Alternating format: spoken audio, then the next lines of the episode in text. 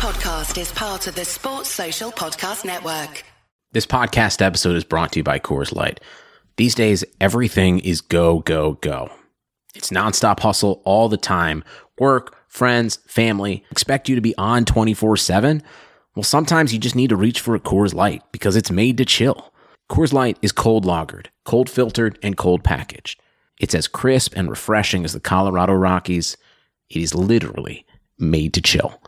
Coors Light is the one I choose when I need to unwind. So when you want to hit reset, reach for the beer that's made to chill. Get Coors Light in the new look delivered straight to your door with Drizzly or Instacart. Celebrate responsibly. Coors Brewing Company, Golden, Colorado. It's got to 2 2, and we've still got more than half an hour to go. And here's Ozil.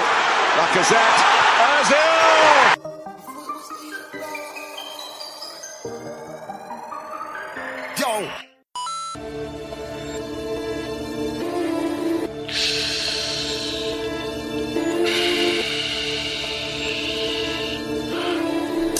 This is another thing. Baby, welcome to the party. I'm off the Myers and the lean. That's why I'm over retarded. That's why I'm over retarded. Baby, welcome to the party. Huh? I hit the boy up and then I go skating a Rari. Baby, welcome to the party. Picture my thought. Give me lit. Give me lit. Gun on my head. Gun on my head. One in the head. One in the head. Send in the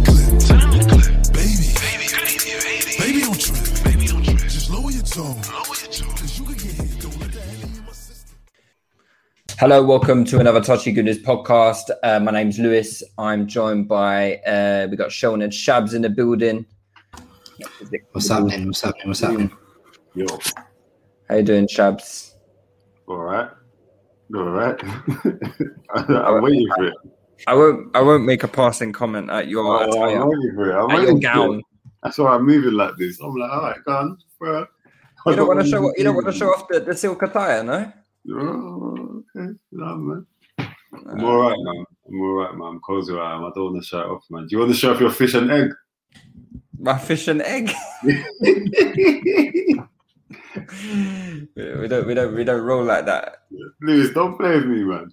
Oh, actually, yeah, yeah. I, I hear what Oh, you're saying. actually. oh, I had a nice oh. bit of fish and egg on the on the on the weekend. Fish and boiled egg, give it. Allow me. Leave, Yeah, yeah, yeah. That's the first time I've had that combination, actually.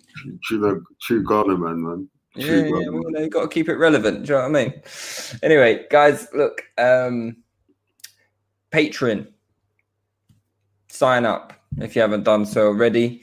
Uh, we'll have a Villarreal post match for you um, at some point after tomorrow's game. So, um, yeah, if you want the instant kind of match reaction, tune up, tune into the Patreon, sign up to the Patreon, and that will be with you. So you don't have to wait until like next. Uh, Thursday for our podcast release. Um, follow us on Touchy Gooners, all that stuff. If you're watching on YouTube now, we're doing the live stream. Uh, subscribe and like the video, please. And you know what? Share it. Share it on your timeline. Get as many Gooners in the building as possible. We want to talk Villarreal today. We ain't really going to touch too much on the Everton game. Look, it's a it's a story that's been told a million times this year. So I don't think we need to tell it again. Um, so let's focus on Villarreal because that is the game that means the most to our season. Um, we all know the Premier League is done. We're not gonna we're not gonna get anything out of the Premier League this year. So um, yeah, let's talk let's talk Villarreal. Um, first, I'll stay. Uh, uh, let's talk a little bit about the opposition themselves then, because I can't say myself I've watched too much of Villarreal. Um, what about what about you guys? I, I watched them for the first time this season at the weekend against Barcelona, just because I wanted to, yeah, just just to get a sort of a glimpse. Um, and to be fair, they gave Barca quite a good game. Um, so they lost two one. So, but they were very much in that game for, for uh, large periods of it. Um, and their main danger man in terms of the trickery and the pace comes from um, Samuel Chukwueze. Um, plays on the right wing, but can also play on the left as well.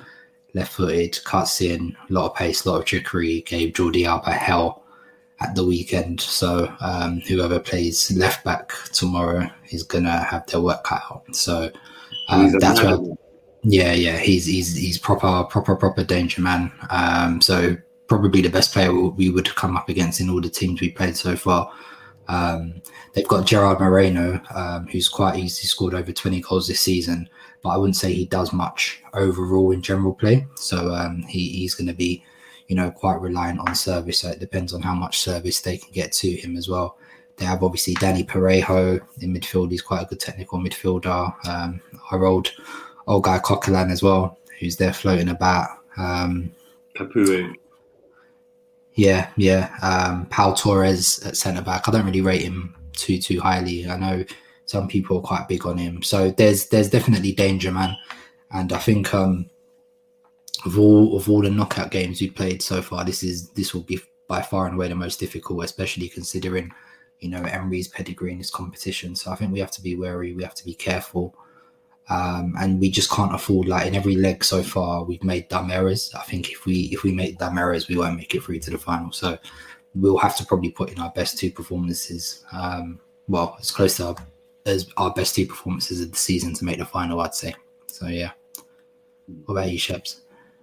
Um, I haven't watched them like that um, this this season. To be honest with you, um, yeah, you know, me watching other teams sometimes is just dependent on how my team plays, and we haven't played well enough for me to for me to then go around and just say, all right, I'm just going to do young scouting trips. So uh, you're a better man than me, but um, I, know about them. I know about their playing um, side, so uh, you know I'm familiar with a lot of their personnel. I would say um, in, in in the first team um, and some of their subs as well. Um, so yeah, you know, I think I think you know you've you've touched on a few guys. They've got um, um, the goalie Asenjo, who was at um, Atletico, decent goalie, decent decent keeper. Um, you know, I think we can cause him problems definitely, but I think he's decent. Um, obviously, Juan Foyth is there on loan. I think from Tottenham. I think he's on loan, isn't he? He's not a permanent he's not a permanent signing, is he? Yeah. Yeah, I don't think so. Yeah. No, I was thinking, can I? Is, is Lee trying to say something to me? But yeah, um, Albiol is there on his. You know, Albiol's getting on now, but you know, he's a seasoned vet. He's been around. Um, played played around the houses, and Moreno, the left back, Liverpool's old left back, um, that one who was a calamity in the Premier League. Well, some people actually think he was good, didn't it? But I, I think he was a bit of a calamity, Moreno at left back, and then um, Dani Parejo. Yeah, I think he's a he's a. Not that he's anything that I've seen from him that um, we need to worry about, but he's I would say like um, you know similar-ish to Ceballos, but in a side that kind of functions in a way that kind of works for him. Um, obviously, Paco Alcacer, I think he can um, you know, I think he's a, um, you know, I think if he gets an opportunity, he'll probably make us pay. And then um, I just think Unai Emery, and um, we you know that he likes to set up and play organised, and um, I think they've been playing with a four four two a lot this season. And um, yeah, like, I, I don't think by any stretch of imagination that it will be a particularly easy game for us. I think um, I think um, they'll be quite stubborn, quite difficult to break down. I think we'll have to proper, proper respect them as opponents. Um, and I think it's on the cards, isn't it, for Unai Emery to just come and give us a sucker punch? But, um, but yeah, but yeah, let, let's you named. Sorry, I was trying to talk there, but I had my, my microphone on mute. yeah, I was So- thinking, why couldn't I hear you? Yeah, Yeah, yeah, yeah. Don't watch that. Don't watch that. Um, yeah, no, I, I was I was just going through their players as well, and you know, there's there's like a lot of like Everton level talent, and then I'm that that kind of like, oh yeah, you know, it's they're not that good, but then I look at our team and I'm like, we're We're below. Everton. yeah. So- well, we're not that good. Yeah, Mm. yeah. So it's like one of those funny things where it's like, Mm. well, you look at their talent level and you're like, well, yeah, I'm not really afraid of any of them. We should be able to beat them. yeah. But then I'm looking at our players, I'm like, ah. I think I think they've got um, Carlos Bacca as well. That's yeah, that's a player who can fucking cause us play some for issues, Sevilla. though, innit? Jeez. I think he's just one of them guys, like you know, big, powerful centre forward. Obviously, he's he's he's, he's got on now.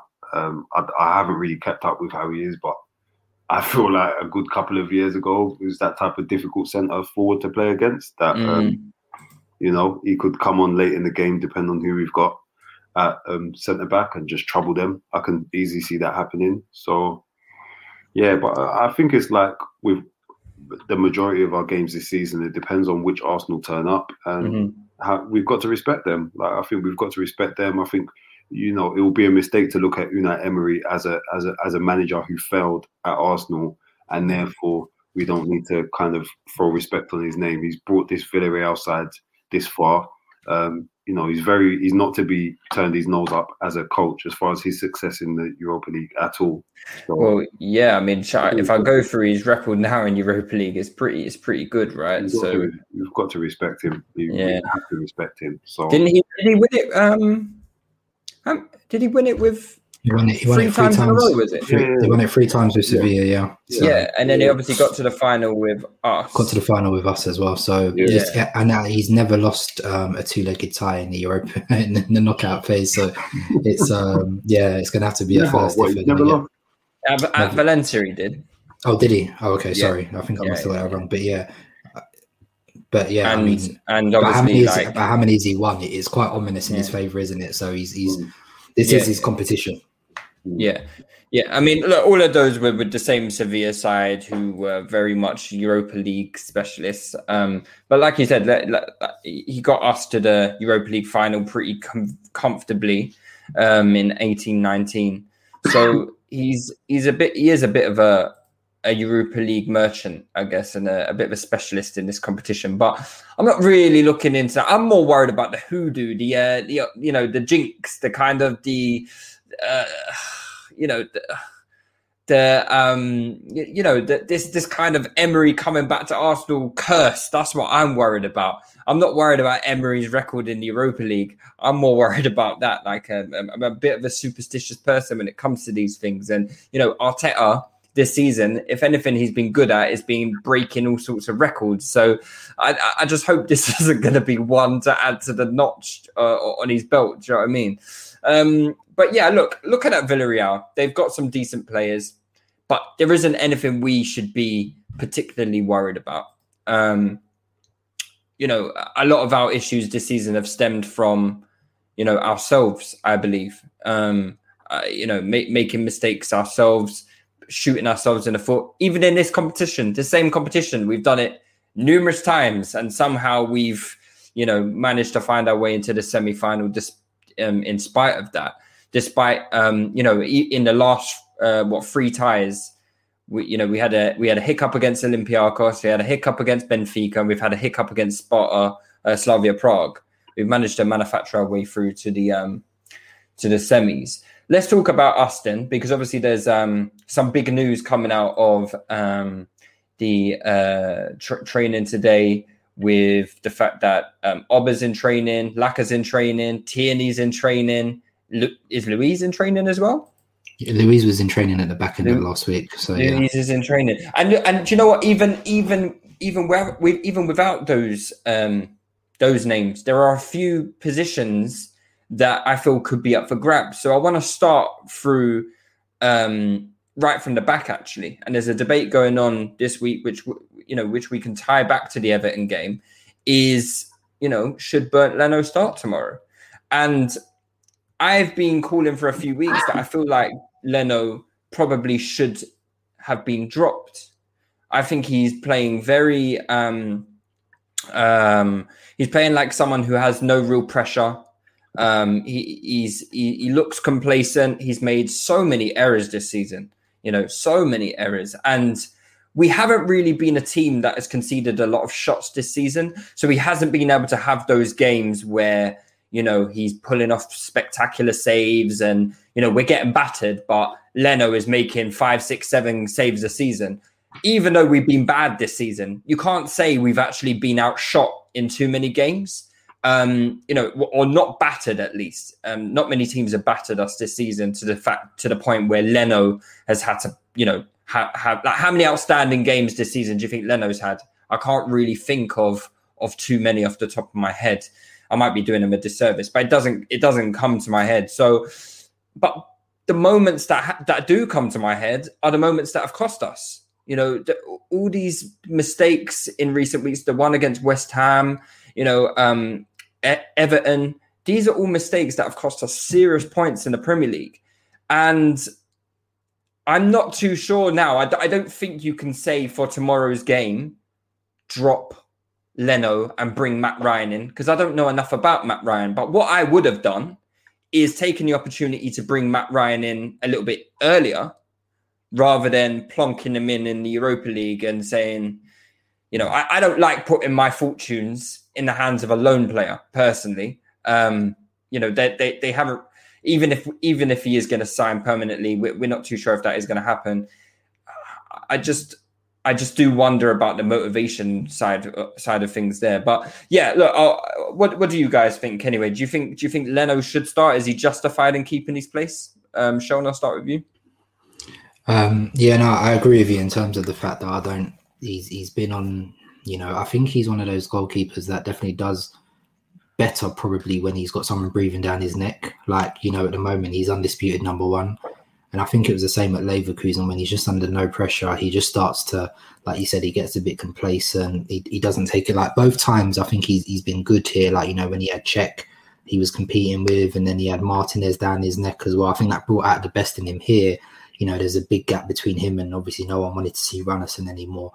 Um, so obviously, yeah. So it'll be interesting to see. I I I don't expect Arteta to change anything. If I'm to be totally honest with you, I've, I've been all right with the two times I've seen Mat Ryan for us. Um, Mm. Played a, played the Fulham game. I didn't I didn't really think he, he, there wasn't any problem with him. Um, so set up set up the the equalizer. yeah, yeah. So, um, yeah, but I, I'd I'd imagine Leno Leno keeps his spot. Mhm. Um, to be honest, but yeah, I mean this this is looking fast like an issue now, um, which is a bit annoying considering we have loads of other pressing issues. So we could have really done without this becoming an issue. But um, yeah, he's had loads of poor concentration issues, getting beaten at his near post this season. His handling has been poor, kicking out has been poor. So there's a loads loads of different facets of his game that you can pull apart, which I think hasn't been great this season. Um, and he's just obviously lucky that we've got many other um, pressing concerns further up the field that we probably haven't focused in on him maybe as much as we could and, and should have done possibly. So yeah. yeah. Shabs, what about yourself? Are you um are you are you taking Leno out of the equation for tomorrow, or, or do we have to rely on him? I think we have to rely on him. I think he's the best goalkeeper that we have. Um, it's the most important game of our season. I, I have to play him. Um, I think the the things about Mat Ryan, th- there's there are too many unknowns for me, and he's he's not a goalkeeper that. Um, well, I was going to say, has he played at this level? Is the Donny that was at Valencia, isn't it?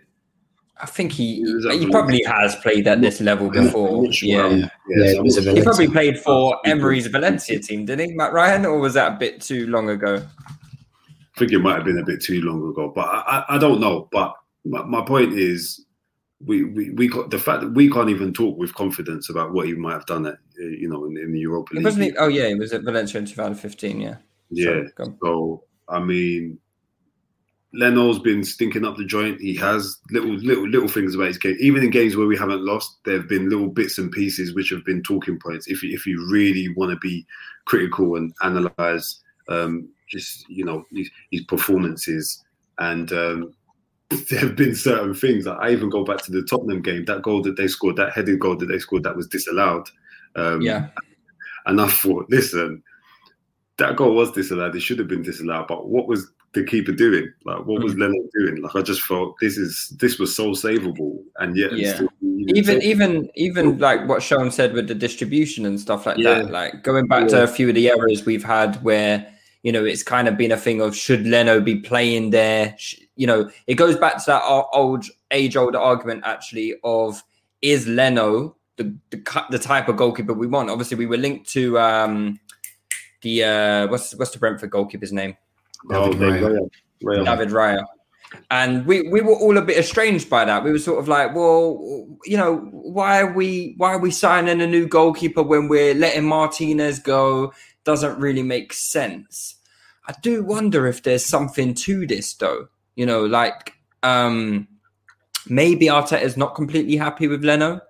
Maybe it was a thing of we get through this season that the money was too good to turn down for Martinez. I think one thing that is clear in my head right now is we made the wrong decision in terms of not not made the wrong decisions in in in selling Martinez. I think that's the wrong way to put it. I think we chose the wrong goalkeeper. I think Martinez is the stronger goalkeeper. I'm I'm pretty confident in in saying that now. Um, But I think I in think- all facets, Martinez is a stronger goalkeeper. But I think that's easier to say, given that the season that Arsenal have said. I think that's easier to say in hindsight. I do, but I think if you look at their, I think even their their their careers, and I think what Leno has done, Leno has shown me more in the period of time that he's had his professional career than Martinez has showed me. Um, I'm not saying that there Martinez has had lesser opportunities, right? I think so, but I think you also have to question why he's had lesser opportunities. I think you also have to question as well that like it's not easier performing for Aston Villa, but the level of expectation as Arsenal's goalkeeper, number one goalkeeper, is a completely different kettle to the level of expectations when you're Aston Villa's goalkeeper. You know, um, by no stretch of imagination would any Arsenal fan imagine that we would be spend most of the season battling like mid-table meatiness, like n- like no one. You know what I mean? Like we, um, so we considering the season that we've had and that it's been poor by all accounts. And one of the decisions that we made at the start of the summer was to get rid of the, the number two goalkeeper.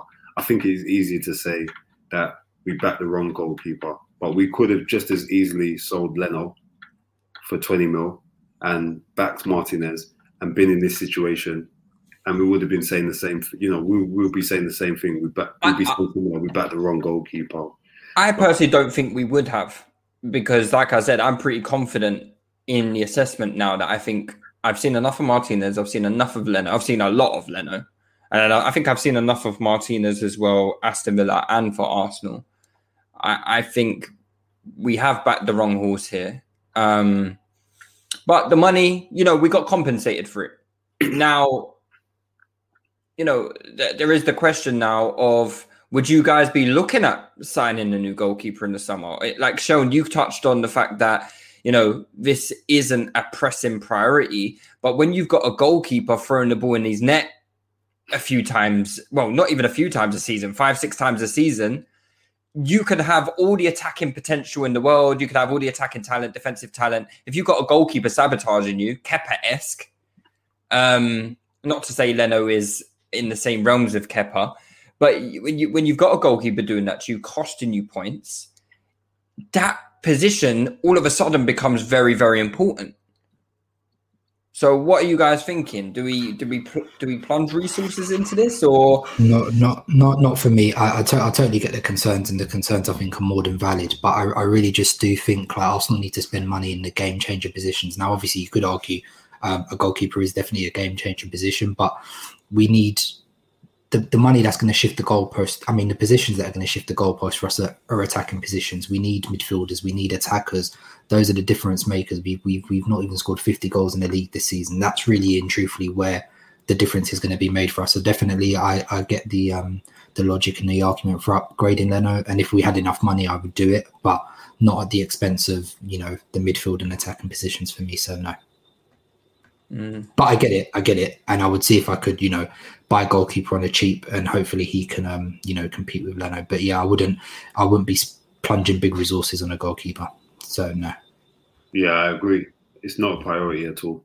Um, not not not for me. Um, it doesn't make enough of a difference. Summer twenty two, go sign a goalie. Then you know what I mean. Like get someone in who's going to be a number one.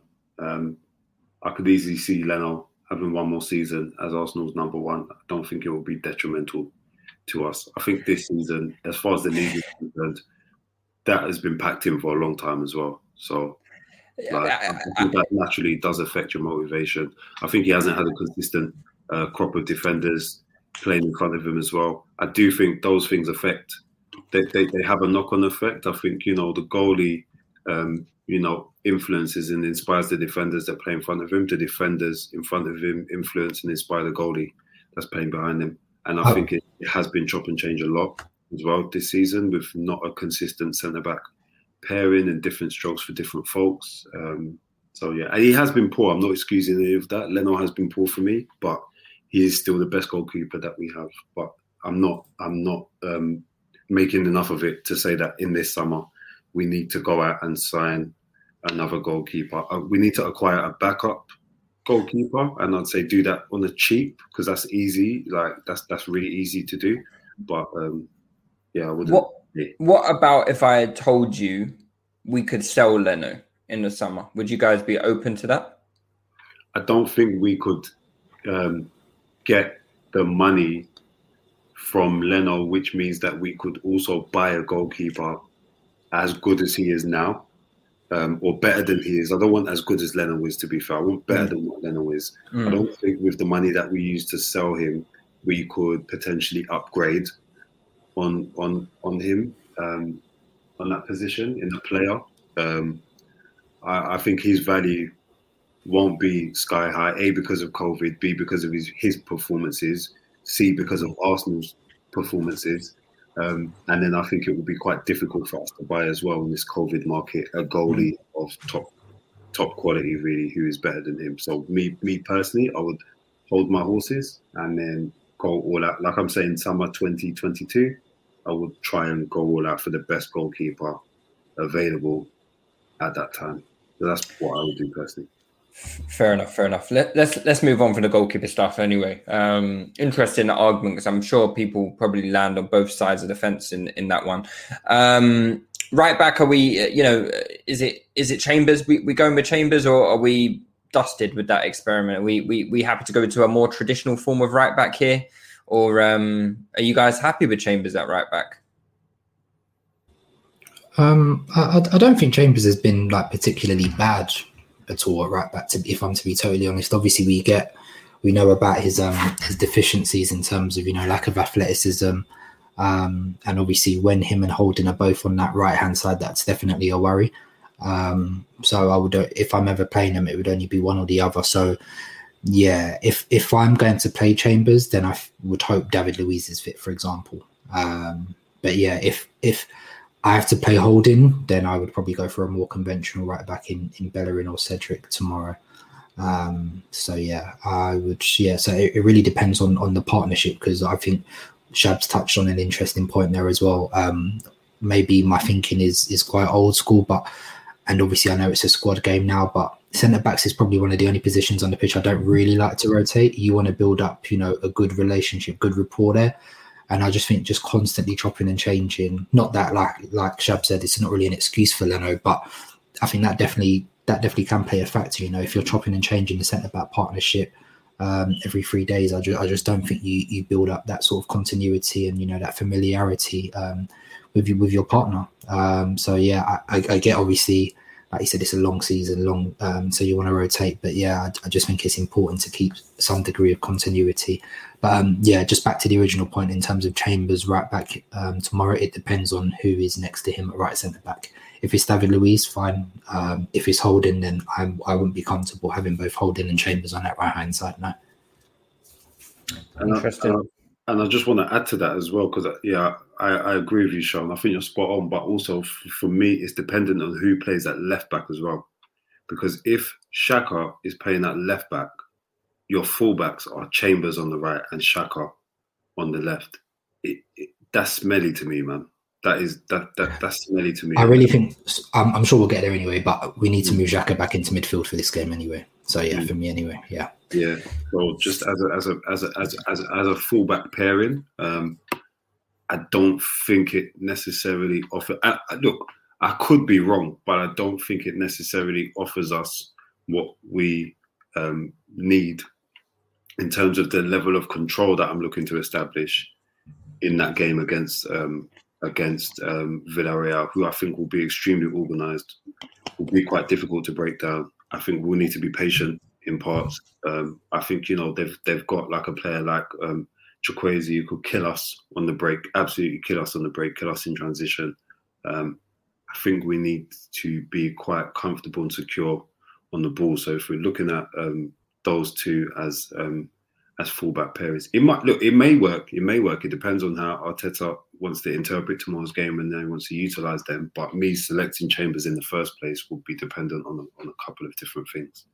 So uh, you you guys are obviously raising good points about you know partnerships and um, you know it, it, uh, partnerships at the back, and I agree with you. Um, uh, Holding is scaring the shit out of me for tomorrow's game. It really is, but I don't know enough about Luiz's um, health. Um, it, it's a difficult one because this game is very, very, very important. Is it important enough to warrant Russian Luiz back? Um, it- you know, it, could Luiz have a detrimental effect on like uh, we've seen when Luiz isn't particularly at the races and it can cost you.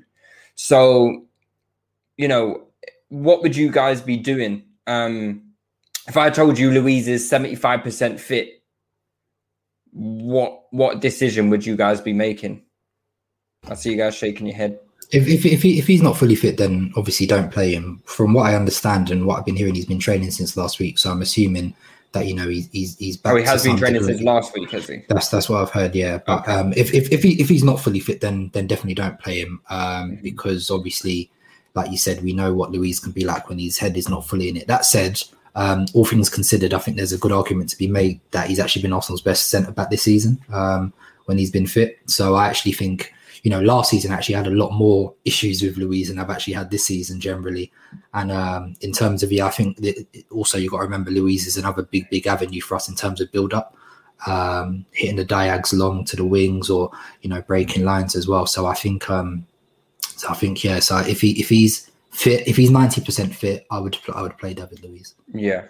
I- Yeah, I think I think Luiz is very good for these kind of games, right? He's no, no matter what we say about Luiz, when it comes to the big games, he's he's well up for them, and I'm sure he'll be he'll want to play in these games, right? Like he is, he's still. Um, no one can question. I don't think anyone can question Luiz's appetite to win. Um, He still looks very much on it, and and for my money, has probably be been our best centre back this season. Um, Yeah. like our most consistent centre back and we've certainly missed him since he's been out. It's no coincidence to me that you know some of our results have have, have, have taken a, a turn for the worse when when Holding has has returned to the team. Um, not to say Holding's done anything wrong, but we just miss what Luiz gives you on the ball. You know, Lu- Luiz is just having that extra ball player. You know, his passing is so good. It's so good. And, I'm, and I say this every week. I'm not a David Luiz fan, but if it's between him and Rob Holding, then I'm choosing David Luiz every day and twice on a Sunday. So um, hopefully Luiz is is is like you said is is is fit and hopefully he can play. If he is fit, um, would you guys be going with Gabriel or Mari to partner him? Gabriel. Hmm. Gabriel. There, there- there's an interesting thing I think I've seen, you know, in in some of the trends. Like, I, I don't feel Gabriel and Holding is a good mix. Every time I've seen it, I've not been particularly infused by it, even though I'm not the, the biggest fan of the others. I think and Holding probably suit each other better. But Gabriel and Luiz, I've always when I when I've when it's been played together, I think that looks the best one. That's looked the best one to me so far um, this season. So yeah, so I would if um, Luiz is fit, it would definitely be Gabriel for me partnering. Yeah. Um, they so- know how to they know how to play um, with each other. I think. wi- I mean, just going back a little bit with David Luiz, for, for me, it's the player and the personality that we miss when he's he's not there. So it's about what he brings on the ball, but it's about his his characteristics and the way he plays the game on the pitch as well. I think we saw that little um, thing earlier today about Bamford. Um, Mm. About him, You, you like that, innit, Shabs? he kicked him by accident. I thought I do like it. It's it's the personality that's needed. Like you, you kick him by accident, and he says, "Oh, don't you know? Don't worry about it, my brother, my brother, no big deal." And then the next time you get the ball, you smash into pieces. Like you trod on his Achilles. Like you, you need you, you need that edge as a player because it's like you're not gonna like it's a battlefield. You're not gonna come and take advantage of me. So I, I like that, but I just think that, that that personality is missing when when he's not there. And yeah, he is. Um, you know, he, he he is prone to the lapse in concentration, but I just think it's the it's, it's the risk that we pay as a club. It's the, it's the it's the price, sorry, that we pay as a club, and you know we've we've, we've been paying this price with centre backs for a long time as well. So let's not all. Um, you know, just, just, just, just, just continue to get onto David Luiz like you know he's the worst culprit. We've had far worse than him. Um, as far as his partnership with um, Gabriel, I just think that that I do question whether the language barrier, because it's been mentioned enough, um, I do question how how how much that comes into it. I think if we've got German, Scottish, and uh, in, English, you know, and he's got Swiss in front of him as well, and they obviously they all speak English and communicate English on the pitch. But I do wonder sometimes with Gabriel, just look, does he look? Lost or confused or not sure when he plays with Holding. I do think there's a bit of a. I, I don't get the sense that he enjoys playing with Holding. Um, I think he thinks he has to cover for Holding because he doesn't trust him in a way that when David Luiz is is playing alongside him as his partner, I think they trust each other. Um, I so think there's the senior there's the senior element to it as well. I think Gabriel and David Luiz, there is that very um, defined leadership role. Mm. David Luiz is the leader of that defense. Mm. Gabriel can rely on David Luiz to be the leader. With Holding and Gabriel, who, who is the leader there? The I, I don't yeah. know. Yeah. You- Maybe maybe Holding is he's definitely the more senior player, but I mean Rob Holding's not played for 400 games in his career, Mm. 500 games in his career. You know, Mm. this is still a, a relatively I don't, I don't want to say young, but a relatively immature um, uh, senior player. So yeah, I mean, and I I don't imagine that he understands a Bolton a- an accent uh, too too well either. I don't, I don't think that helps much either. Um, but yeah, so yeah, I, I think I think Gabriel and Luiz definitely would be uh, the ideal partnership, and I'd be, I'd feel a lot more confident tomorrow if we had that Gabriel and Luiz partnership. If it's Mari and Holding, Mari I don't mind because Mari never does anything wrong for me. Um, but Holding scares me. You guys have already touched on that you don't want Xhaka playing left back tomorrow because of the threats that you mentioned. And we saw a bit of a glimpse on the weekend where, you know, and, and in fairness to Xhaka, that is the first time I've seen him get roasted at left back. Um, it's taken what four four games or whatever it is um, for it- for it to happen, and it, I think it happened twice with Richarlison. Um, so in, in in fairness to him, he hasn't actually been burnt. Um, surprisingly, um, probably a lot to do with positioning. He hasn't been bombing up that that left hand side. He's playing very much as a left sided defender slash third centre back or whatever you want to call it. Um, but you guys would put him back in the midfield and get and you would get rid of this Partey single pivot for this game.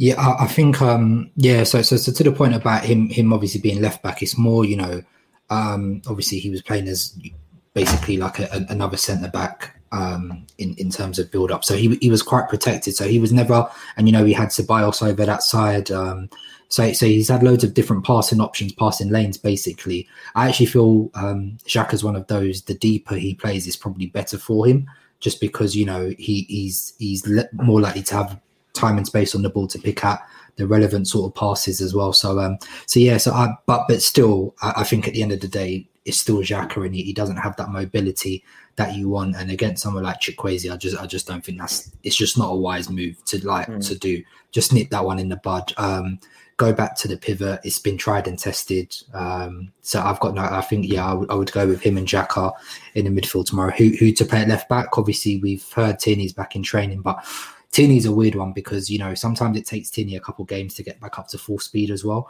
and I don't want to then play him if he's not fully fit and then risk losing him again. So I, I'm I'm still a bit conflicted um, about what to do there.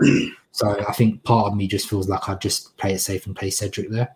It's not ideal, but um, Mm. but I think it's it's just it's just what we have to do.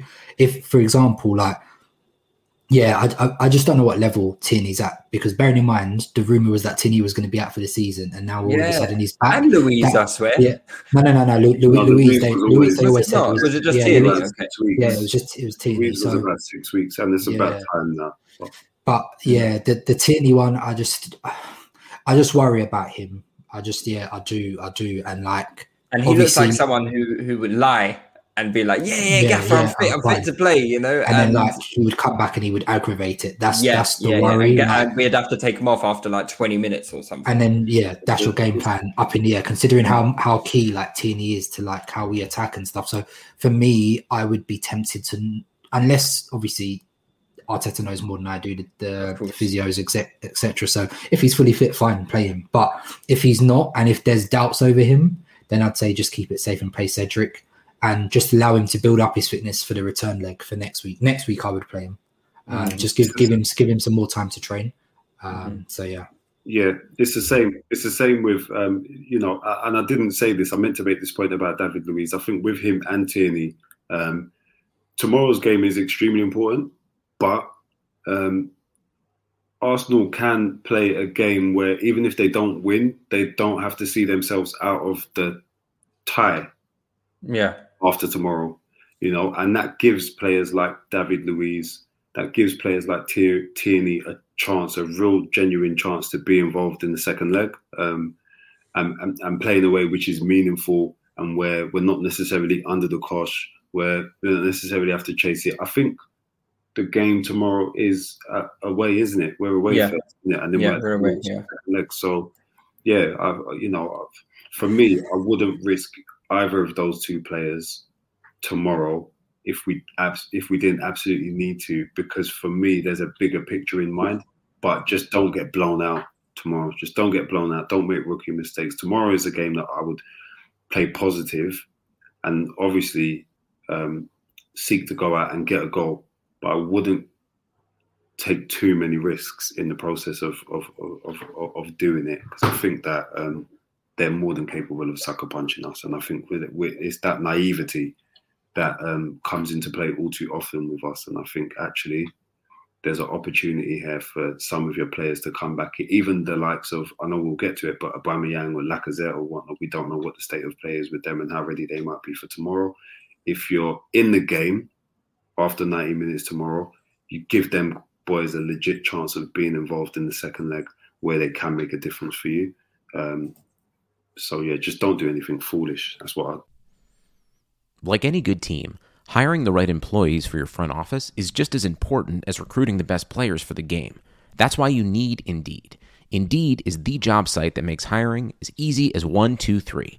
Post, screen, and interview all on Indeed. Get your quality shortlist of candidates whose resumes on Indeed match your job description faster. Only pay for the candidates that meet must have qualifications and schedule and complete video interviews in your Indeed dashboard. According to Talent Nest, Indeed delivers four times more hires than all other job sites combined. Get started right now with a free $75 sponsored job credit to upgrade your job post at Indeed.com slash BlueWire. Get a $75 credit at Indeed.com slash BlueWire. Indeed.com slash BlueWire. Offer valid through June 30th. Terms and conditions apply. that's what I'd say. Yeah, I, I, I mean, I'm inclined to agree. I mean, I would, I want Tierney playing every game. Um, I think he's so key. You know, there's our our drop off from you know like in in those positions from our starters to our backups is so vast and so drastic that you know it makes us really need these players to come back. And Tierney is so instrumental to what we do offensively and defensively as well. Like I wouldn't really worry about Chukwueze if if Tierney's on the pitch. If I'm being honest, you know, I I, I, I would back Tierney to to have him up really. But yeah, like as someone like Cedric, I don't know, I'm not. And Xhaka, yeah, I hear your concerns. I really, really do. I do hear them. Um, so yeah, okay, we've already decided discussed the midfield. If um, you, you know, um, put Xhaka back into the centre with Partey. Um, we've also got Martin Odegaard back. So does that mean we play him as the number ten? And we we, we go with Xhaka, uh, Partey, Odegaard in midfield. he would. He, he comes if he's fit. Yeah, and he's he's been training. They said for a bit as well. So yeah, he comes straight back in for me. Straight back in. And then I guess we've got more, you know, questions to ask in the in the wide forward slots as well as the centre forward space as well, because we've got Auba and Lacazette returning. Um Auba hasn't played for quite some time, right? So it'd be interesting to see. I don't know how how long has Auba been back in training for? A couple week, couple days, maybe is it? I think there's. Yeah, I said he'd been training. I think hasn't he been training since I last don't, week? I don't, I don't even know. I don't, I don't I've been so. To be fair, Arsenal fucked me off so much. I'm It's, just it's, sort of it's- like, it's, it's not even that. I just I, I didn't hear about it before today. Right, Um, okay. So I, I, I wouldn't I, I couldn't say with, with, with certainty to be fair, I only want to speak on things that I definitely know. I couldn't say, yeah, yeah, he's been training all week or that type of thing. I, I don't know. All, all I know, is definitely out of the the, the, the, the squad altogether against Everton, and there wasn't talk of him. I imagine that we probably didn't train on Saturday. Um, you know, the players probably had a day off, got back in on Sunday. Um, you know, and have uh, done some different things throughout the course of this week. But if he was training today, that's wonderful. It's wonderful. Mm. up, up top is where I think we can we can take more risks anyway. Like I would if uh, they deem like if I was okay, I'll play. It's pretty much it for me. Like Up, up top.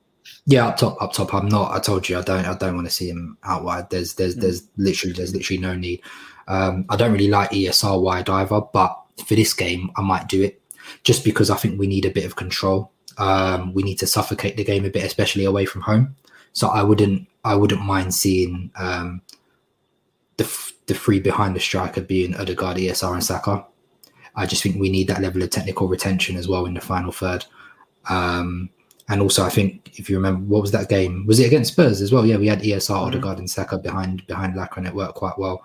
Yeah. Um, so yeah, ESR was was very very good that game as well. I remember, and Odegaard scored as well. So yeah, I, I think that's how I would approach it. I would look to try and suffocate them, take the game away from them, um, have a bit of patient build up, work the openings. Um, yeah, I just I think it's naturally it's a semi final. You're going to be a bit cautious. Um, so yeah, and that's that's how I probably would approach it in, in this game. So I, I think what what I like, and you, you made a point against uh, about ESR, and I was thinking about him as you were talking in that Spurs game, and I thought Juan Foyth is playing right back. He's been playing right back for um, for Villarreal, which I know we can do, but I don't remember him being someone who, um, yeah, Ibrahim saying it's tasty. I, I agree. Yeah. Is exactly what I'm thinking. Who, But who did who did Spurs play right back that they game? had Doherty, remember? Doherty and and Doherty. ESR ruined him. and ESR Yeah, absolutely yeah. finished him, and and and you know you blended him, and and and this is what I can see. But you know what I'd I'd, I'd take small small delight from is that even if it's not Small, ESR, small delight. I see any of our options on that left side actually mm-hmm. putting a hurting on Juan Foyth if they play him there because I think.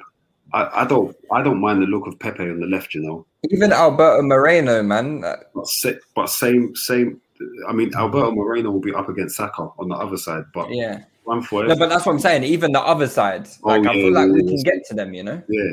I'm saying, look, i even if we went with Martinelli on that left, I still fancy him against Mm. um, um, him. It's a different option.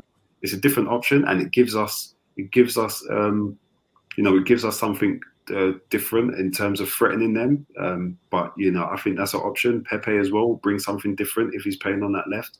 Um, ESR will. So all of the reasons that Seun gave about technical security and a bit more control. Uh, I, I- would like that. I think ESR as well. He does off the ball defensively, he could be available to help out on that on, on that left side. Given that you know they do have such a potent threat there in in Chook, so I think that will that will um, that that that could work for us as well. But um, I, I do like any of the options that we could go with. Bar William, I don't. I, I don't want to burst you guys' bubble, but there's not a chance in hell if Lacazette is fit tomorrow, he isn't playing. yeah, Um, you, you don't you don't know you don't know maybe maybe not. Um, Oh, I I'm not- know. I know, Seun. Trust me. Trust me. No. I, I, I wouldn't bank, but but there, there is also a valid point. I can't remember who. Someone just made it in the comment as well. That there are certain relationships as well. Like when um, ESR plays as a ten, he seems to have a really good link up with um, Laca because obviously Laca drops in, he makes in the runs in behind. Whereas obviously when Auba's played as the main striker, he plays obviously on the shoulder and it obviously wants the through ball threading in behind. Um, so with that sense, it might make sense to, to play Odegaard as ten. So. Um, but then also the point was made about Pepe. You know, you know, obviously when Tini's not there, we lack natural width on the left sometimes, and obviously um, having a natural left footer out there in Pepe sometimes makes sense as well. And I think um, it sort of simplifies Pepe's game. And I think a lot of his probably best performances have come when he's played on the left this season. So that is another possible option there as well. So I think Arteta does have a degree of flexibility, and also as has been mentioned, he does have five subs to use. So um, so he can be as he can be very flexible going forward, um, and he has options um, to choose from. Can't wait for us to make our first sub at, at eight, 82 minutes. Five subs to use and use the first one at 82 minutes. Fucking hell. Like there's a lot Arteta, Arteta can learn from. Look at some. Look at what Tuchel did uh, or Tuchel did yesterday. Um, you know, just as Sp- Chelsea were maybe losing a bit of control of the game, he made some. He made subs early on to, to change the course of that game. But yeah, the, the subs are going to be important, man. Especially as we get to the end of the season now, where there's a lot of tired legs. Um, but yeah, we, we, we shall see with the with the team. It's obviously it's going to be a. It's this is a huge game, right? This is a huge game. We can't get beat. But that being said, we've been better away from home than we have at home this season. You look at all of our better results, really and truly, they've come away from home. You know, your Leicester's, your Man United's, your Spot, um, your Slavia Prague's, your Benfica's, your Olympiacos. These kind of results, they've all been away from home. Um, so maybe tomorrow, you know, maybe it's it's that Arsenal that it's the it's the Slavia Prague Arsenal that that turn up, and I would I would love to get a few goals and you know get win that you know two two nil three one whatever. I would I would love to come away with a a two goal cushion. Whether that's going to happen or not, I'm I'm not too sure. I And, feel, I feel that's very optimistic. I'd be very surprised if we won either 2 0 or 3 1 tomorrow. But, you know, you, you, you never know what could happen. Yeah, and I don't I don't think Villarreal this season have really. I, I know they're not doing well in the league, but they're not. Um, they're, They're not, not a team badly. that's. Sorry, They're not doing badly. They're, yeah, like they're six- seventh, six, but they're a seven, long they're a long way off the pace, aren't they? They're a long way off the pace. Um, what they got like forty nine points. You know, it's it's it's not a huge amount of Yeah, points. they're, yeah, they're seventh, man. They're lucky. They, they, they've got nothing to play for in the league, and that worries me because I think they've got Getafe and another meaty team in between. To be honest, we've got Newcastle and um, West Brom. I think. We got so- we got nothing to play for in the league. This better be our priority. I don't want to Yeah. see no stupidness like us rest. You know, us keeping one eye on Sunday. They're like it's done. Like it's over. Yeah.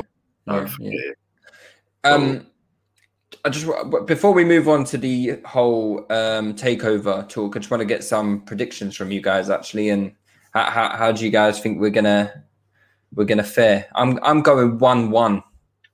Same. That's what I was going to go for as well. Is that a 1-1 well, hopeful so- one one, or is that uh, your brain telling you one one? What one is I it? just uh, it's it's hard just because I, I've got almost virtually zero confidence in in the team, and Mm. I know what we're like. There's been too many you know negative trends that have been that have repeated itself this season. Like for example, our inability to score after 70 minutes. You just know we don't pose we don't pose a threat late on in games. We just don't. So um and and you know some sometimes we start games and I just don't think we, we're creating enough chances. So for me, my solution at the moment is just to flood the team with as many creative players as possible. But obviously, also the counterbalance to that is is do you have enough scorers on the team as well? So I don't know. It's it's a tough one at the moment. Um, yeah. Th- So I There's just one thing that we have done well in recent, um, like the Europa League games, is uh, has been we've started quite well, and you know, and the games where we have done well, we've scored early. You know, the um, Slavia Prague, I think we scored early. Uh, Did Benfica we score early?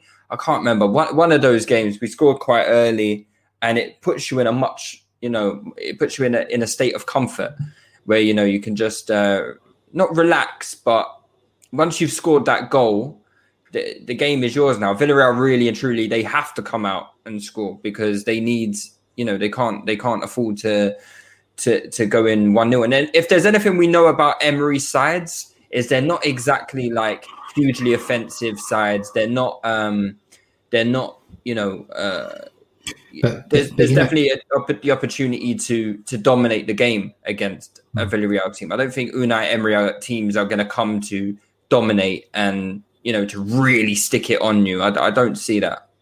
But you know, one of the things um, we criticise Arteta for that I always thought Emery was quite good at was his subs. Um, Half time, Uh, yeah, he was just making the sub. He was just making the subs for the players who he should have been on the pitch in the first place. yeah, so he, at least he, he, he was a bit more proactive with, with his subs. So, but yeah, I, I just think this is his competition in, in it. So he, he's he's not one to be sniffed at. Um, we have more quality than Villarreal, but um, he's a bit of a wily fox in this competition. So yeah, I just think we have to, if we can start early, um, we have to obviously naturally. I don't think we can't afford not to score in this leg. We have to score. Um, because especially at home, I'm very wary of us as well. So yeah, if we can get one, hopefully two, um, it will leave us in a good position for next week. Yeah, yeah, no, hundred percent. I, I think I think that um, I, I, I think that one one's a good result for Arsenal. And Oh, yeah, it that is. People, people um, sometimes talk like it's it's it's it's a tie of two games, and you know we have to win across the two games, and you know th- there is the away goals factor. So if we're away from home and we score an away goal, I think that stands us in good stead. I think that um, given that it's Emery, we know how organised he is. We know his record in um, in in the Europa League. Um, I, I- said this earlier on um, here, but I don't think that we should be blinded by or or or or, or have the wool pulled over our eyes by Emery's failings with us. I think there was a lot going on in, in terms of like cultural capital and some nuances and stuff like that, which just couldn't, you know, which couldn't work in Emery's favour at the end of the day. But I think he's a very, very competent coach. Um, you know, I think this guy knows what he's doing. He knows us well.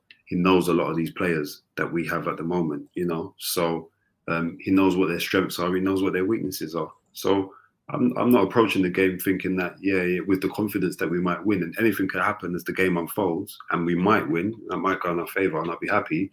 But if we get a draw, one all, I'm okay with that. You know, I think that's a good result for us, personally speaking, for tomorrow's game. So yeah, man. Yeah, yeah, no, I agree. I agree. Um, let's move on then to obviously we say the season's dead, but there's been so much to talk about um, in regards to this, like this take this proposed takeover bid. Uh, obviously, all the ESL fallout, which has kind of led to this takeover bid, and um, a name that none of us had probably ever heard of prior to last week has now become the, the hottest name in the town, really and truly. Um, a, a certain Daniel Ek, who is the founder of, of Spotify and you know a- a self-made billionaire, um, has expressed his interest in uh, in purchasing the club. Um, I'm I'm I'm very much open to uh, new ownership. I, I've been I, I've been quite um, I've been on record to say that you know I, I, I really don't enjoy Kroenke's ownership of this team of this club. I think they're very content with us being fourth and fifth place, sixth place, as long as they're getting their European revenue. I don't think they've shown any sporting ambition at all um, to to propel us back to the level that we that we used to be. There's no it's no coincidence to me that since the Kroenkes have come in, we've just gone, you know, we've just we've just fallen down the league. We're we're we're we're, falling into the into this space of like irrelevancy. We're you know we're even it's even a contention anymore. Are we a top team anymore? I just they've made poor decision after poor decision after poor decision in all aspects of um, their ownership and in all aspects of, of of running the club. So for me, I'm very much open to to new ownership. Um, I don't expect an owner to come in and spend their own money. Um, I, I, I don't expect that of anyone. Um, but I do expect an ownership to give you certain sporting ambitions. I, I do expect an ownership to to put the fundamentals in to ensure that a team is performing to the standard that they should be performing to. And I don't think anyone can sit here and say Arsenal should be between sixth and ninth place in England. I don't, I don't, I don't think anyone can say that. So for me, I'm, I'm open to it. I don't know anything about this geezer. He says he's been an Arsenal fan for 30 years. As far as I'm concerned, that's all PR bollocks, right? He's a businessman. He- wouldn't be investing in his football team just for the love of it. You know, there are very few people out there who could actually afford to do something like Roman Abramovich has done, and you know, just and and, and the, the Man City sheikhs and whatnot. There are very few people who who would do that, and I don't expect anyone to do that. But if he is serious about taking Arsenal and uh, just giving us a bit of sport and ambition. I think that's more than we're getting with the Kroenkes right now. So for me, if he is going to show that ambition and um, put the right fundamentals in place, put a winning culture in place, I'm all for it. I really am because we're not getting any better under Kroenkes. I don't think we're going to get this changing culture under the Kroenkes. So if he wants to come in and you know maybe splash some cash, then so be it, man. Um, I, I'm really, I'm, I'm, I'm, I'm very much open to it. How how do you guys feel about um, uh, this proposed takeover? You see, for for me, yeah, we're winding ourselves up. I'll be so honest with you because we we ninety nine point nine percent of us want to see the Kroenkes go, but they're not going. They're not selling, and the What, reality what makes you so certain? this isn't a this isn't a sporting project. Ownership in you know their their their, their, their, their business ownerships in sports are not sporting projects. They're financial projects. They're business projects. So if if you look across the sporting franchises that they own across all of the different um, sports, it's about making money and they've had long-term holdings in all of it. Like they've held on to these businesses for yanks and yonks and yonks and yonks and yonks. They're like they're not letting go of the Rams. Like they've got the Rams in LA. You know what I mean? Like just figure the money that runs through that, um, ba- based on their geography and where they are. They've got Arsenal Football Club in London. Like it just is. They're not letting go of us. They're not because they make money. They don't have to put their money into it. Um, it's a um, what's it called? You know, in business terms, where it's like it's, it's fantastic leverage for them, so they can secure other loans and financial acquisitions against against it because it's a you know such a lucrative asset owning a football club.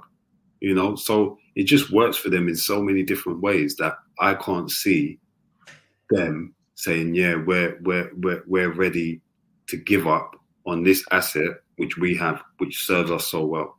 I don't Mm. think. So. I think that the numbers would have to be absolutely crazy um, and overvalued and not representative of what Arsenal Football Club is is valued at. Mm. But um, yeah, I can't see them selling to us. Um, I can't us. I can't see them selling. just just to play devil's advocate here um i agree with you that you know that unless but everything is everything is money right? I, I agree with you in that re, in, in that respect. So if everything is money they probably have a price in mind that they would sell at. Now my thing is is i've got a feeling that this european super league was a very big deal to the Kroenkes. And it's no surprise to me whatsoever that these we since the Kroenkes have taken over, we've not had any rumors of okay, okay, we've had the Dangote one, but how serious really is that? I don't know. But um we we've never had any, you know, takeover talks or anything like that. And I do wonder sometimes is there smoke without fire? You know, I, I- don't really I, I don't think these rumors would be coming around if Daniel Ek didn't have an inkling that the Kroenkes would be willing to sell. He's doing a lot of PR. He's, you know, he said today he's secured the funds and all of that stuff. So it might it might be pressure talk. He might just be, you know, trying to put a bit of pressure, put some some spin some PR and all of that stuff. But I just feel like there's no smoke without fire with this kind of thing. And I don't think it's beyond the realms of possibilities that the Kroenkes do sell because I think they can see we're a team that we're, we're what we've we we how much money have we lost over the last two years, two seasons? You know, we're not a profitable football team. I know we're growing in value, but we're not a profitable football team. Our commercial revenues are, are falling. You know, we've had COVID that's hit They'll we need that. to look at we need to look at football differently to the way we look at the American franchises. It's a different ball game, and I just think that the European Super League was a huge thing for the Kroenkes. That would have guaranteed them 350 million pounds per year. They would have been safe. And then I, would have said to you, you know what? Kroenkes are never going to sell. For the next 25 years, when we're locked into that Super League deal, the Kroenkes aren't selling unless it's for something absolutely stupendous. But I think they're at a bit of a crossroads right now where maybe they're like, hmm, is this Super League going to happen? Is the football bubble going to burst? How off? How more can football clubs grow like this? Because these valuations that we're seeing from like Forbes and things like that, you know, they're not uh, they're not real estimates of of um I don't think they're real values of uh, uh, they're inflated values essentially. So I just wonder, man. I really wonder, and I think there's something to it. it I might be getting a bit too excited. Um, although, uh, like, like I said, I don't really expect much from this guy, other than to show us a bit of sport and ambition. But yeah, I've ranted um, a little bit, uh, a little bit too much there. Seun, um, what's your, what's your thoughts?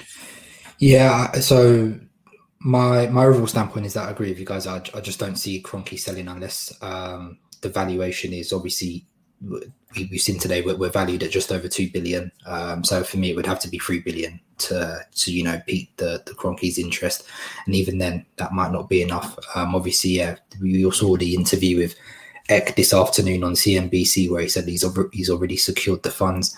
What does interest me though is that um, someone said this isn't the first time that Ek has tried. Um, Mm. So you know his his name has been about and in the hat before, and obviously he's enlisted um, the help of obviously Henri Bergkamp and Vieira. So I would like to know what I, I'd be very interested to know what discussions have been had, how far down the line this is. Because I also heard um, an interesting interesting comments. I don't know if you guys heard it from Wenger on BE and. beIN Sports as well. He said this the Wenger was he was quite coy around it as well. Do you know what I mean? So I do feel like there's probably obviously a lot more happening behind the scenes that obviously we're not privy to. Um, so it'd be interesting to get a bit more information about that. He does seem to, um, because from from what everyone's speaking about, they said his his projected earnings are set to grow uh, astronomically over the next sort of ten years or so as well. Um, so I'd be very interested to see. He, he seems to have laid out a plan. He says he wants to have fam. He's saying all the right stuff basically as well. Um, Yeah, um, I, so I'm not. I'm not trying to listen to all of that stuff really, because at the end of the day, I'm just looking at it as a simple business transaction. He's a Mhm. businessman. You don't Mhm. get to where he is in life. Without being a shrewd businessman, right? Mhm. He isn't going to come in and be like, "Yo, 500 million to spend for you in the summer, big man." No, he ain't. Get, he ain't going to say that. Do you know what I mean? He's going to come in. He's going to run it like a business, and I don't. I don't mind. I don't mind you running it like a business. But this. But this is a very. This is a very different business to something like Spotify. We need to Mhm. perform on the pitch in order to be a successful business. And, and, I- and in order I- to I do think- that, we need to have some sport, sporting ambition. I think he probably understands that. It'd just be interesting to see what what I would want to know is what his strategy would be to Yeah. achieve that. Do you know what I mean? So I was a bit disappointed they didn't really ask him these questions. Yeah, actually, yeah, that's yeah. what I was quite keen on hearing. I think that could have got a lot of people on board if he actually Mm-hmm. come with a strategy. You know, Mhm. of we, he wants to do this. You know, a bit like you know what the presidents do when they talk to- about taking over Barcelona, Real Madrid, and all that stuff. to, But to, to be to be to be fair to him though, it was like a two minute interview. Do you know what I mean? It Yeah. probably wasn't it wasn't long enough for him to you know probably. But I'd be interested. Yeah, it, it'd be very good if someone could get him sat down and for him to explain that, um, and for us to get a bit more of a few of the logistics out. Because that would probably peak. I mean, already just by the pure fact he's not the Kroenkes, he's probably already piqued the interest of a lot of people. Um, but yeah, if he probably elaborated a bit further, spoke about his strategy, maybe like a five year plan, um, how he how he would um, go about this, how, how he would you know approach governance at the club, um, because obviously that's the, the engagement with um, both fan with fans and stuff as well. So that that's those are the sort of criticisms that have been leveled at the Kroenkes as well, you know, and not showing their due diligence. So um, so yeah, I at the moment, obviously, it's all hearsay. He said, she said. So we, we, need, we need a we need a bit more clarity. Um, so hopefully, we'll get that in the coming weeks. But um, he said he's prepared to sit in for the long haul. So um, I think this is a watch this space. Yeah. because because because at the end of the day, even if the Kroenkes um, do want to sell, they're not going to come out and say, you know, we want to sell. Well, Arsenal." Do you know I mean? Their default statement is going to be, "We're not selling." So no, we're not um, selling. of course, yeah, so- try to drive the price up, try to get as much as Of they course. want. But all of this, yeah, I'll be honest with you. it means nothing to me. And I, think as far as the interview, yeah, it was a short interview, but um, for me, it's, it's, it's, PR game as well because before these interviews go down, there's a very clear briefing. These are questions that you can ask me. These are questions that you can't ask me. Or these are things that I'm, I don't mind touching on. These are things that I'm not going to touch on at all. So yeah, we need to know a bit more about him. We don't know anything about this guy. Like we don't, as a as a as a cohort of of, of, of generic Arsenal fans, I would say the general Arsenal fan based population don't know a lot about. Uh, yeah, he's a lifelong Arsenal fan, but that could mean anything. To be honest with you, it could mean anything. Um, you know, Is is I mean, I would rather a fan. I would rather have someone who has Arsenal's best interests at heart.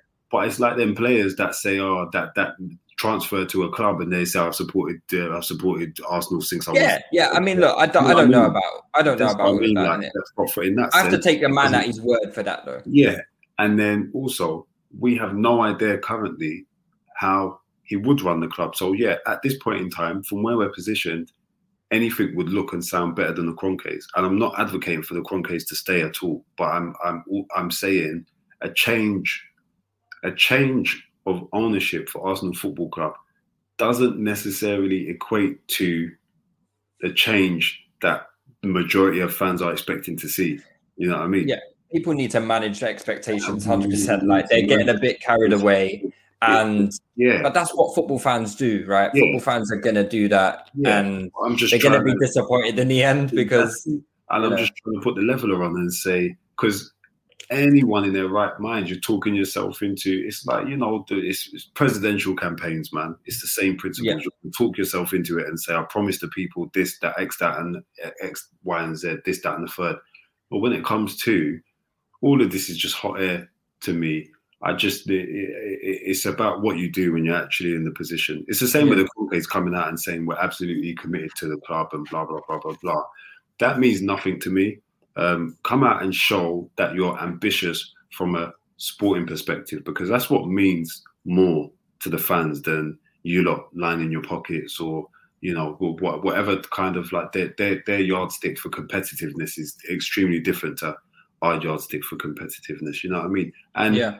football has become so globalized now. Yeah, they are going to lose out in, in terms of the Super League and and, and and and stuff, and not being in Europe's top competitions. But they're still going to make money. They're still going to make shitloads of money because the way that football is globalized now, and it's still you know the Premier League and these fan bases and the digital content and the stuff, and the people in other countries who will just you know far more prepared to invest in everything going as far as like Arsenal Football Club is concerned, and they'll subscribe and they'll do this and they'll like, follow, do all the things.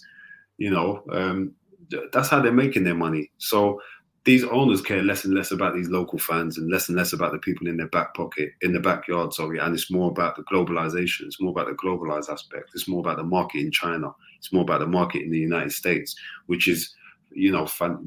You, you see, like you only need to kind of make yourself successful or profitable in one state you know you trump what you what you bring in from the whole of the united kingdom you know Mm. just in terms of their just in terms Yeah, of it's, it's interesting because whenever you just look, just speaking about like rappers and stuff, like a rapper could be huge in like one state. rappers are famous in one state but Yeah. yeah and, and that's all they're rich and successful Yeah, yeah, yeah, yeah. Because their states are like countries, right? yeah there's some rappers that are only big in miami Mm-hmm. huge in miami you don't know them in texas you don't know them in houston Yeah, yeah, in, yeah. in la there's rappers that's just big in la that that's Yeah. all they all they ever need to do is sell out in la that's it you're a superstar in la you're calm so I just um I just wanted to touch on one thing just before we finish up though is the potential so d- does this takeover bid inhibit us in any way shape or form? So say for example the Kroenkes are open to selling right? They've gone back Daniel Ek has come in said yo 1.8 billion. Kroenkes have come back and said no we want free. What position does that put Arsenal in with the Kroenkes? Do what do the Kroenkes do? Do they do they invest in the summer? Do- What what do they do? What what happens? They won't do. If if they've said, you know, if they've come out and said that their negotiating stance has changed and now they're up for a sale, they're not going to invest any of their money. Do you know what I mean? So it's one of those It's not ones. their money though, is it? No, no, no, no. But in terms of Oh yeah, I mean th- that, that's obviously a fair point, but I, I don't think they would do anything to, um, you know, hinder that potential sell. So um, I, I, I Why, think why would it prob- hinder the sell? Why would- There'll, there'll, there'll be a, a, an, an embargo. There'll be a transfer embargo if if if if, if the club is being sold. That's, that's what I'm saying. I can't see us being active whilst the, the club is in the process of being sold. Yeah, yeah, so yeah. Mm. Yeah. I, f- I- it's it's commonplace that it happens when a when a when a club is subject to takeover bid and whatnot. Like I swear Newcastle didn't buy any players when um, St- and that was trying to buy the club. Um, So I guess there's an argument to it's commonplace. there's an argument to be made then that this this or never. takeover is not at the right time because we can't afford a um a season where we uh, you know we where we're not um r- making the right recruitment strides and we're not investing in the team so yeah that's something to think about is the timing aspect um you know and just how that impacts you know things so we'll, we'll see we'll see look it's it's I'm happy that the Kroenkes are being put under pressure, whether that be from outside sources or inside sources. I know people talk about the fans don't mean X, Y, Z, la, la, la, la. But ultimately, you know, if, if fans start to recognize how much power they actually do have um, as a collective, then they can make life quite uncomfortable for owners. We saw that with the ESL. So, yeah, look, I'm not, I'm not, I'm not getting my hopes up or anything like that. I, I would very much like to see the Kroenkes gone. I think they've done nothing for us. They've used our club to, you know, to, to, um, to uh, increase their own personal wealth. They're going to be very, very, very, very wealthy, uh, way more wealth, well, more wealthy than they are currently um, when they do sell the club eventually. So, yeah, I've got I've got no real time for them. Um, but yeah, look, uh, we we hope we get some good news tomorrow.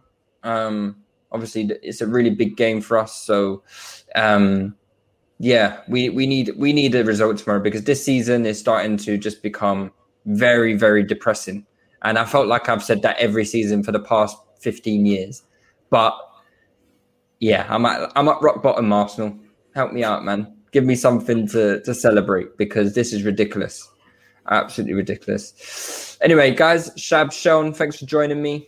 Um, we'll be back um, post match uh, for the Villarreal game on Patreon. So yeah, if you like Touchy Gooners content, subscribe to that. Show some support. Show us some love. It's only a small amount of money. So and big up all you lot that have been uh, tuning in onto the YouTube lives as well.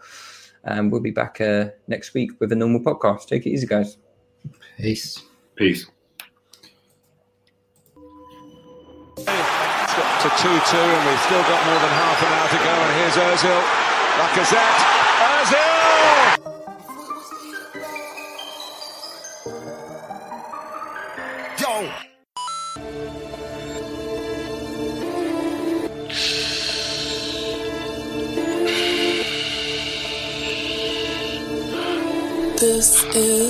Baby, welcome to the party. Uh. I'm off the Myazanaline, that's why I'm over retarded. That's why I'm over retarded. Baby, welcome to the party. Huh? I hit the boy up and then I go skating a Rari. Baby, welcome to the party. Picture my thought, get me lit. Give me lit. Gun on my head, Gun on my one in the head, one and a half. send in the